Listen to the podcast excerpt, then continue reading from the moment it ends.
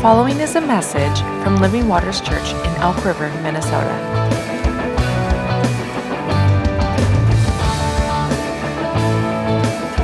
For more information, visit livingwatersmn.org.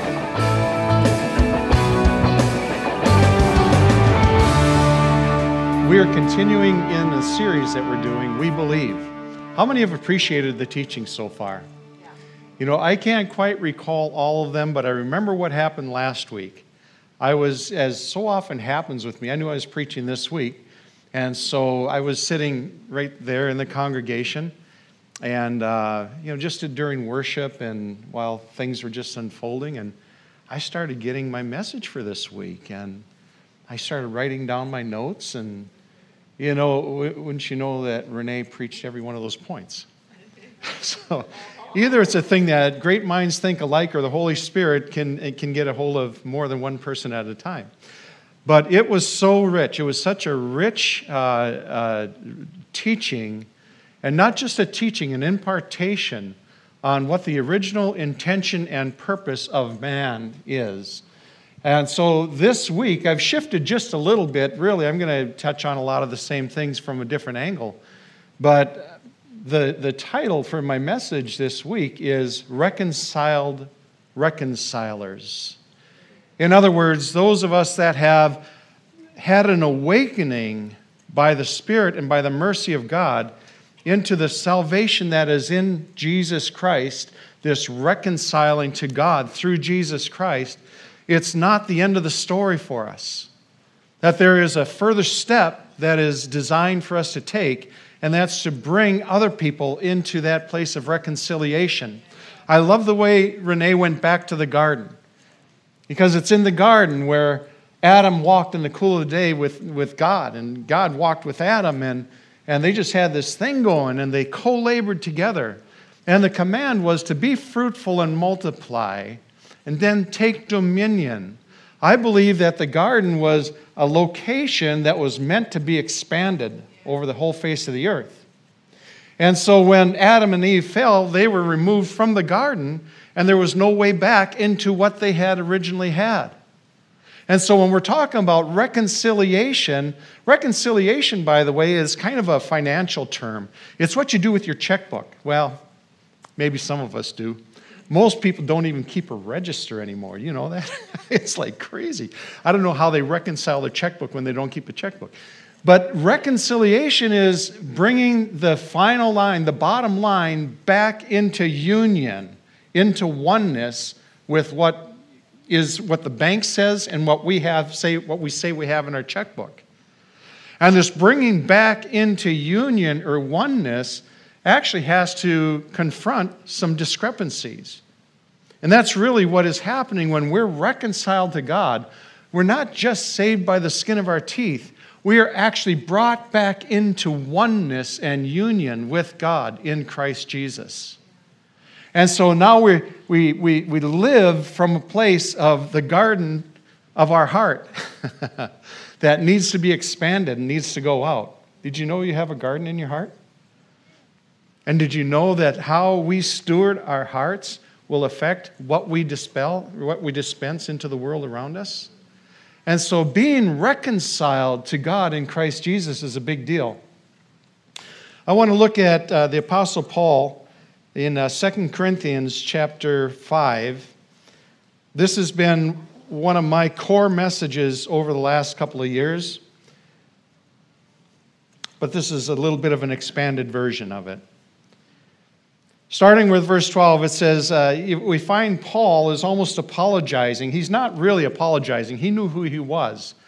But he's in some ways given a defense because there were other teachers who came that had flashier, shinier, happy go lucky messages that really didn't minister to the heart.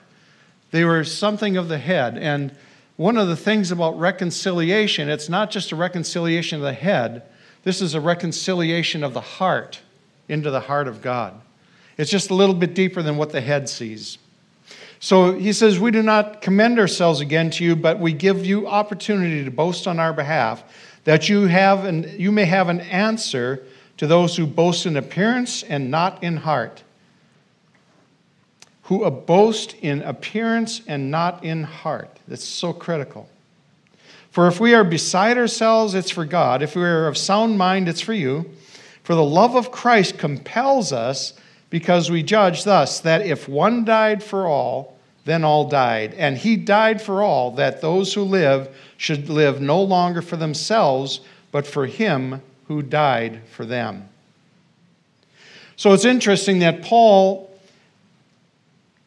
is making a defense of the gospel that he preached. Let's go back a couple of years where we have just had a couple thousand years of people trying to keep a law that was impossible to keep. That the approach, you know, first of all, you were not invited into the Holy of Holies. In fact, even the priests that were invited into the Holies of Holies, if they had stuff in their lives, they were facing death. This God was so holy that nobody could touch him. In fact, he demonstrated his holiness on the mountain with thundering and lightning and flashings, and everybody was terrified at this God. And so the Apostle Paul comes now, and if you read Paul's writings in Romans and Corinthians, it's all about this grace message that he has. That no longer do we need to come through the sacrifices of bulls and of, of, of uh, sheep and oxen and all the sacrifices, that, that no longer do we find favor with God or forgiveness for sins with that. But we come by the blood of Jesus. And he almost has to, he has to defend the amount of grace that he preaches. I'll tell you, even in the church nowadays, we, we say we're delivered from the law, but much of the church, and I myself at times, have come into a Christian law rather than, you know, I've, I've traded in the Old Testament law for a Christian law. And it's in those times that I struggle with my walk with God. It's when I come into a revelation that it is through faith in Jesus Christ, faith in what Jesus did, it, I am reconciled to Him. Paul says it this way in Romans chapter 1, I think it's verse 16. For I am not ashamed of the gospel because it's the power of God to salvation for everyone who believes, for the Jew, for the Gentile, all alike. That it's the power of God for salvation. What's the next verse? For the Jew and the Greek, verse 17. For in it the righteousness of God is revealed from faith to faith, as it is written, the just shall live by faith. And uh, God's wrath on unrighteous, I don't know what that is. I guess I got to read it in my Bible. but there is this, this revelation that came to Martin Luther that ab- absolutely turned over the whole face of Christianity. And it was this simple truth that it's no longer works, it's no longer what I can do to make myself look good. It is the transformation of the heart that comes through faith by believing. So we're preaching this month, we've been, we've been preaching on what we believe. Can I say there's a difference between believing and faith? See, the devil, he believes that there's a God, and he trembles. He has a knowledge of God, and it strikes terror in his heart. There are many people that have a knowledge of God. They believe that there's a God, but they don't have a faith. This trusting, this adhering to, this clinging to, especially in the, play, in the uh, issue of our salvation. And I'm sorry, but you know, when, when many of us came to Jesus and we saw that we were sinners, that we were just absolutely apart from God, and we came into this revelation of salvation that God chose me, and it, it was by asking Jesus into my heart, and I just believe that he, he died for my sins. And we we embrace that. Do you remember that? How many remember that day? I remember that day like it was yesterday. If I start preaching about it, my daughter will say, Dad, I've heard that story so many times. Trust me, baby, you're going to hear a lot more times. Because that's it. But I'll tell you, there have been times in my life where I have wandered from that. There's times where I thought, well, uh, you know, God wants me to do this, God wants me to do that. And yes, He does have things that He wants us to do. In other words, there are ways that I need to exercise my faith with some works. But there's a twist that the enemy likes to put in there that says that when you do those works, it justifies you. And that is not true. We are justified by faith, by believing. There is no work that can save me. There's no work that can bring me any closer to God than what I'm already am. So, Paul, he actually was taking some hits here. What is with this guy preaching this greasy grace, this sloppy agape, right? you ever been accused of that? I have been. But I can't magnify the grace of God too much. I cannot overemphasize the grace, the mercy of God. Because I know who I am apart from the grace and mercy of God. It's scary. But he says, if we're besides ourselves, if you think I'm crazy, you know, or if we're of sound mind, it's for you. John, 1 John chapter 3, verse 1. One of the most important verses in, in, the, in the Bible, in my opinion. Says this Behold, what manner of love the Father has bestowed on us that we should be called children of God. Therefore, the world does not know us because it didn't know him. See, when we preach this message, we can't expect to be embraced by the world. Has anybody called you crazy because you believe what you believe? Have you been accused of, like, how can you believe in a God? Right now, there's a spirit uh, in this nation that's a cynical spirit that wants to doubt anything of faith. That if you can't see, taste, touch, feel it, if you can't figure it out with your head, then it really has no scientific background. Well, I'll tell you what, the God of science, he supersedes science.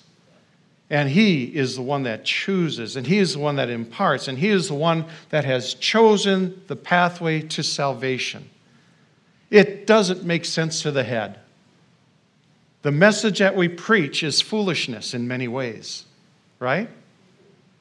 Nevertheless, I'm not ashamed of the gospel because it is the power of God to salvation. This gospel of faith, believing. But the world doesn't know us, it doesn't understand us, doesn't get us. He goes on to say this Beloved, now we are children of God.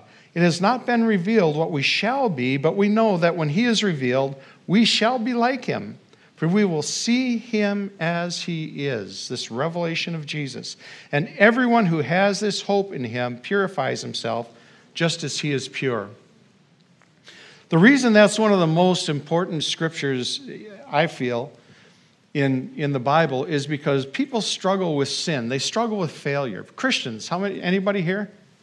You know? Raise a couple of legs, a couple of arms. And the Apostle Paul deals, this is John, but the Apostle Paul too, he doesn't deal with sin according to that. He deals with sin in the person according to your nature, according to who you really are. Beloved, now you are children of God. I want to suggest to you that when we fall into sin, when we just blow it, when we, when we mess up, we've just forgotten who we are. I believe that a revelation of the love of God, Behold, what kind of love is this? There's almost like an astonishment in that verse. What kind of love is this that the Father has bestowed upon us? He's lavished upon us. How many need a revelation of love? I'm going through a season right now where I need an upgrade in my understanding of the love of God. I, I just, I just, I, I, I crave it. I have to admit, I, God, I don't know your love. I don't even know that I know how to love. You ever come to the end of yourself? It hurts so good. you know. But Paul says that this is the kind of love that has been bestowed upon you, that you're children. You're actually children of God. You're joint heirs with Christ. How saved are you?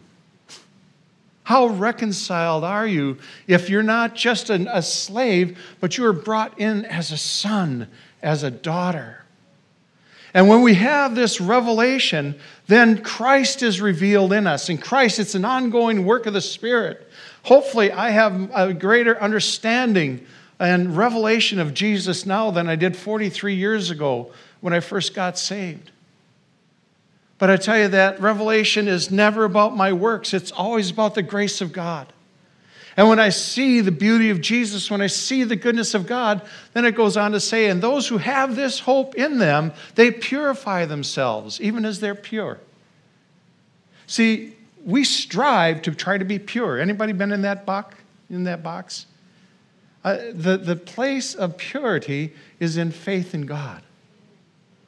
Susie and I were talking last night. Actually, she was just, she didn't really know what I was preaching on. Kind of she knew. But she asked me, she says, Dave, what does that scripture mean where it says, Be holy as I'm holy? Be holy as I am holy. Anybody, you know, you know that scripture? Anybody kind of scratch your head over that one? Be holy as I am holy? Maybe I'm the only one that knows myself, but I, you know, I, I can see that I don't always live up to the holiness of God. But this is it. By faith, you are as holy as He is. And we're going to read that. That's an astonishing statement. That's one of those statements that people look at you and say, You're crazy. How can you be as holy as He is holy? Well, the Lord showed me one time. He said, Dave, you know, when you get it right, on those days where you really get it right, where you've got all your ducks in a row, where you haven't, you know, kicked the dog, you haven't got angry at your wife, you have, you know, everything is just peachy keen. He said, Dave, those days you still, your righteousness is still as filthy rags. The best that I can be is compared to a menstruous rag. That, that, that's it. But Paul says this He says, I have found a righteousness that is not of my own, but is through faith in Jesus Christ. See, reconciliation to the heart of God comes by believing. It's by faith that we understand, that we know. And here's the deal once we understand that, we realize that we don't live for ourselves any longer. That this isn't about just me kumbayaing with the Spirit of God. That there's a love of God that comes in when we get this revelation of who Jesus is, of the work that He did, of His invitation to us, then it compels us to tell somebody. How many of you remember, eh, all you married people, how many of you remember when you first fell in love with your future spouse? Some of us. Were you silent about it? No? You, you told a few people, Jay Bryan? You know? I, I told her. Yeah, you told her, and there probably wasn't anything you wouldn't do for her, right? She'd, she'd say, jump over, do backflips. You'd say, how high, and right, how many? You know. Yeah, and there's this first love. there is an invitation to the Church of Jesus Christ right now to remember your first love. And it's the love of Christ that compels us. It's no longer a duty. How many have served God out of duty before? I've served God out of duty. Well, I'm a Christian now, you know, and I've got this and this and this that I've got to do, and I've got to have all this stuff. And and it's true. How many know it's wise that if you're walking with God, it's not good to live in sin? I, I, I get that. But I tell you, if it's duty by which I'm trying to stay out of sin, rather than being compelled by love, I'm a sure failure. Because it's the love of Christ that compels me. It's love of Christ that, that constrains me, is another word for that's used there. That kind of has us hedged in like there's no other way as much as we try to do on our own, as much as we try to run our race with our own strength and with our own power, we're doomed to failure because it has to be the love of Christ. It's this love that has been lavished upon us. It's this love that has called us sons and daughters of the Most High God. Oh, you're not just part of a country club. you're not part of some kind of a happening. You're being called as a son, as a daughter, and as Christ is revealed in you. Then this walk of purity, of walking with a whole heart towards God, becomes something that becomes a compelling force. And it's no longer duty. They're from verse 16. Therefore, from now on, we regard no one according to the flesh. Even though we have known Christ according to the flesh, yet now we know him that way no longer. Therefore, if anyone is in Christ, he is a new creature. Old things have passed away. Behold, all things have become new. Behold, all things have become new. Old things have passed away. Behold, all things have become new. In Romans chapter 5, I believe it's verse 16, there's, there's, a, there's a statement. Well, let me look at my notes here. Oh, you probably have it.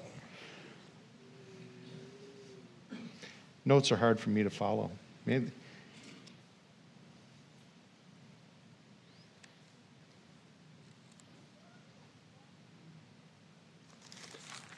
Turn there. on the board. Oh, 116. Nope, that's not, that's not the one I'm looking for. Okay, here it is uh, Romans 5 17. I may not have written that down. It says, For by one man's offense death reigned through one, much more those who received abundance of grace and the gift of righteousness will reign with Christ. Therefore, verse 18, as through one man's offense judgment came to all men, resulting in condemnation, even so, through one man's righteous act, the free gift came to all men, resulting in justification of life.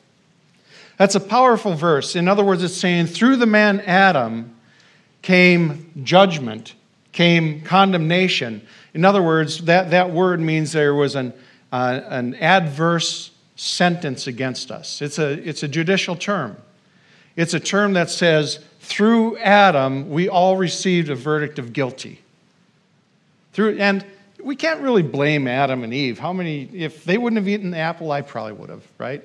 You know, so it's like it's like through Adam we all inherited sin. Through Adam we all had a verdict of condemnation upon us. But then it says in the same way that sin came upon all through Adam, in the same way through the second Adam, through Jesus Christ, came righteousness. And that's a declaration of innocence. That through faith in Jesus Christ, it actually says it's an acquittal. It means that you are brought before the trial, you're brought before the judgment seat, and the verdict is not guilty. That's powerful. How reconciled are you in Christ Jesus? Through faith. Through faith, through believing.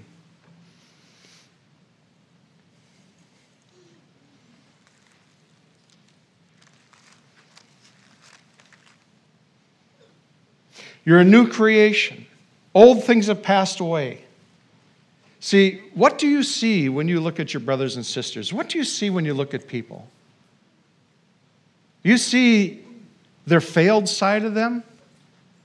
Or do you see who Jesus sees in them? We don't know, I don't want to know people's flesh. I want to know the Spirit of God in them. I want to see who Jesus says they are. I want to understand the glory of God in, in everybody that I look at. It doesn't take a prophetic set of eyes to see the crap in people. But it takes the Spirit of God to see that old things have passed away, all things are new, that we're new creations in Christ Jesus. How reconciled are you this today, sitting here? reconciled to God in Christ Jesus. Old things have passed away. How many still struggle with stuff of the past, failures of the past? This scripture gives you permission. Now, Of course, there's repentance and there's turning and there's asking forgiveness. There's all those things. We, we don't just run amok with sin. That, that's not it. The thing that is, I know that there are times where you have asked forgiveness and asked forgiveness and asked forgiveness, and the guilt and the shame is still there, well, that's where you have to stand on the Word of God that says, Old things have passed away. I now stand with a declaration of innocence on my life. I've shared before a vision that I had one day that I was, I was standing right here praying on a weekday, and the sanctuary became a marbled judgment hall. You've heard this one too a few times, sweetheart. Became a marble judgment hall, and I mean, you know, it, it was pretty cool. And through those back doors, two guards had a man in ball and chains. He was a prisoner. He walked through those doors, stood right back there. And as I'm watching this, and I'm thinking, this guy's guilty, you know, I heard a voice behind me, just thunder. And it said, innocent. There was this declaration of innocence. And it's like this stunned look of disbelief came on this guy's face. All of his balls, his chains, everything fell off. The guards let go and almost stood at attention with the guy. And then they brought the guy and they, they ushered him off. I knew that he was going to get some new clothing. clothing. He was going to get out of his uh, prisoner's garments. That was a powerful, powerful vision to me that I feasted on over many, many years. And I've come to understand that this declaration of innocence is something that is for the believer. That there is a declaration of innocence. It's a judicial thing that you are no longer guilty of that which you were guilty of when it's been brought under the blood of Jesus. Because if anyone is in Christ, he is a new creature. Old things have passed away, all things have become new. Now, all things are of God who has reconciled us to himself through Jesus Christ and has given us the ministry of reconciliation. What Jesus was carrying when he came to planet Earth was reconciling people to God. They had an idea of what God looked like. He showed them who God was. They had an idea of what a kingdom would look like. He modeled and demonstrated the kingdom of a good king and a good God. And so he healed the sick. He forgave those that were obviously in a heap of trouble. He brought shamelessness to those that were shamed. He cast demons out of people that were prisoners. And Jesus came modeling and demonstrating how God the true heart of God was in Christ, reconciling the world to himself. Guess what? Jesus has gone home to heaven. and now to us has been given this same ministry. How many like what Jesus did? Do you, do you like that? I love what Jesus did. How many know that he said, Greater things than these will you do because I'm going to the Father?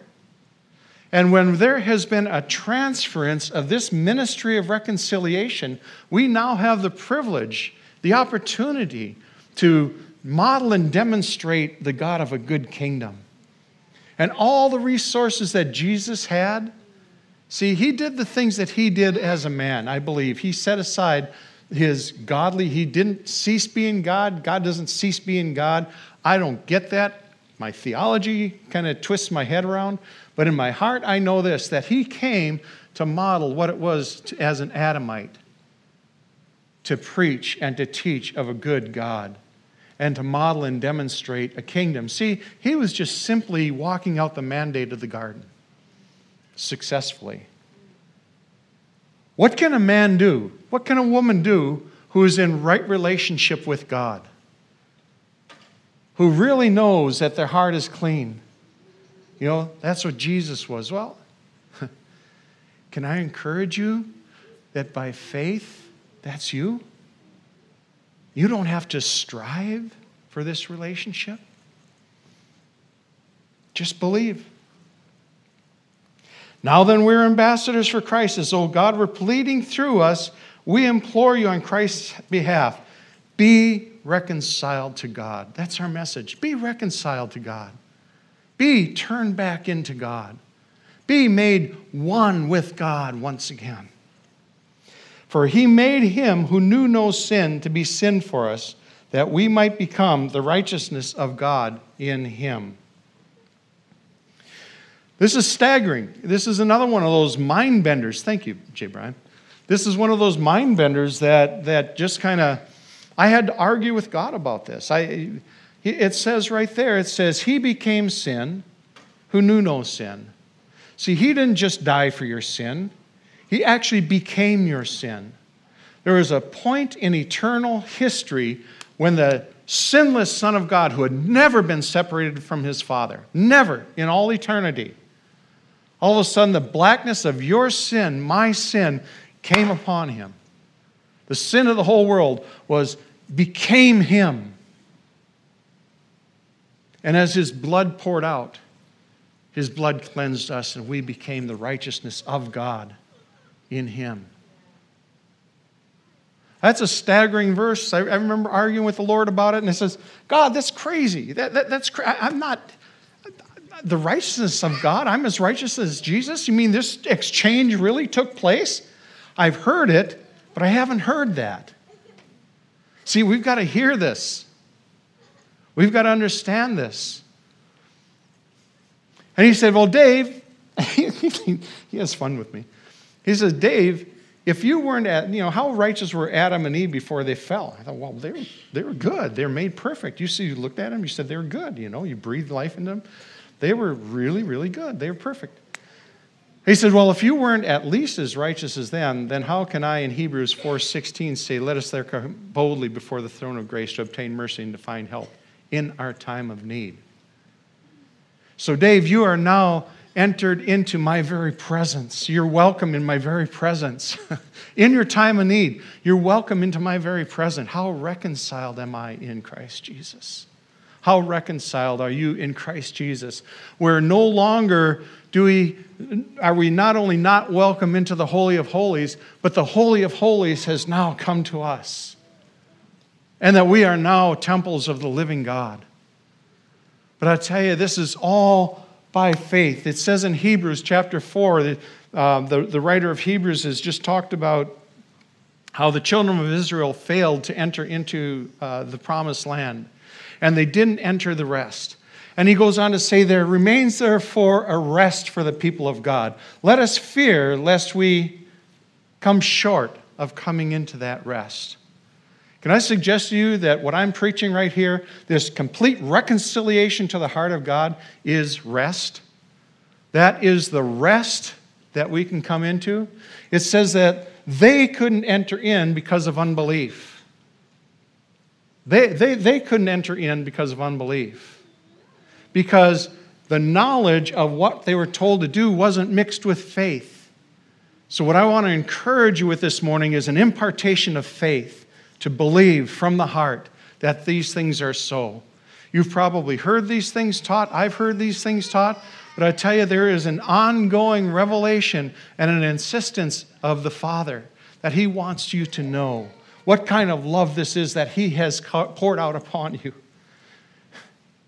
He wants you to know how welcome you are into His very heart, into His presence. He wants you to know how He will send you the same way He sent Jesus. Jesus said, As I've been sent, so I send you. And He breathed upon the apostles. And He said, Now this is it. Whosever sins you forgive will be forgiven. Whosever sins you retain will be retained. That's how Jesus was sent. He was sent to forgive sin. Do you know that you can forgive sin on Christ's behalf? You're sent with the same Holy Spirit that Jesus sent the apostles with. There's an anointing on you by faith. Believe, understand, receive an impartation of faith. How many know that faith is a gift?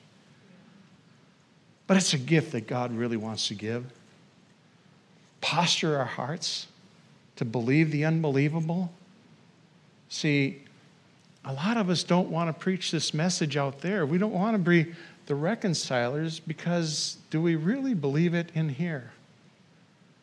I believe that God wants to impart a deeper level of believing this morning into our hearts. And I'm going to stand first in line. I'm going to elbow the rest of you out of the way. Let's stand together.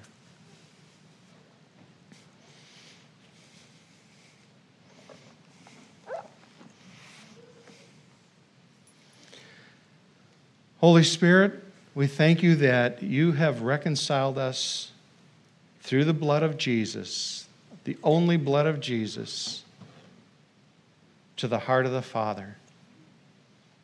Father, we thank you that you have lavished upon us a love that only an innocent child can know, that only a, a, child with no shame, with no guilt, with no condemnation can, can stare into the face of his Father and receive.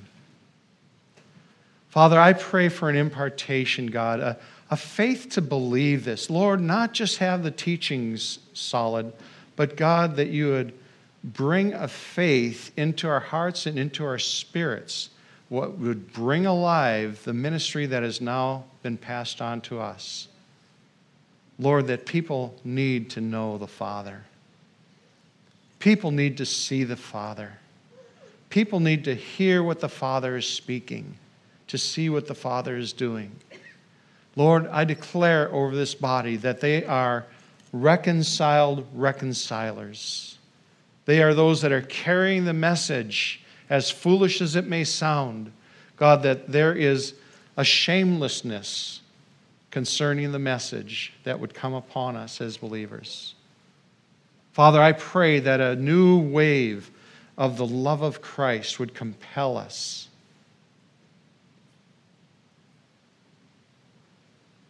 To reconcile people to you.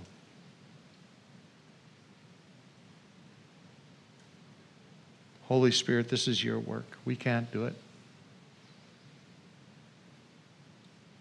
We believe. We just simply believe that these are things that you want to do, these are things that are promised, these are things that are in your heart.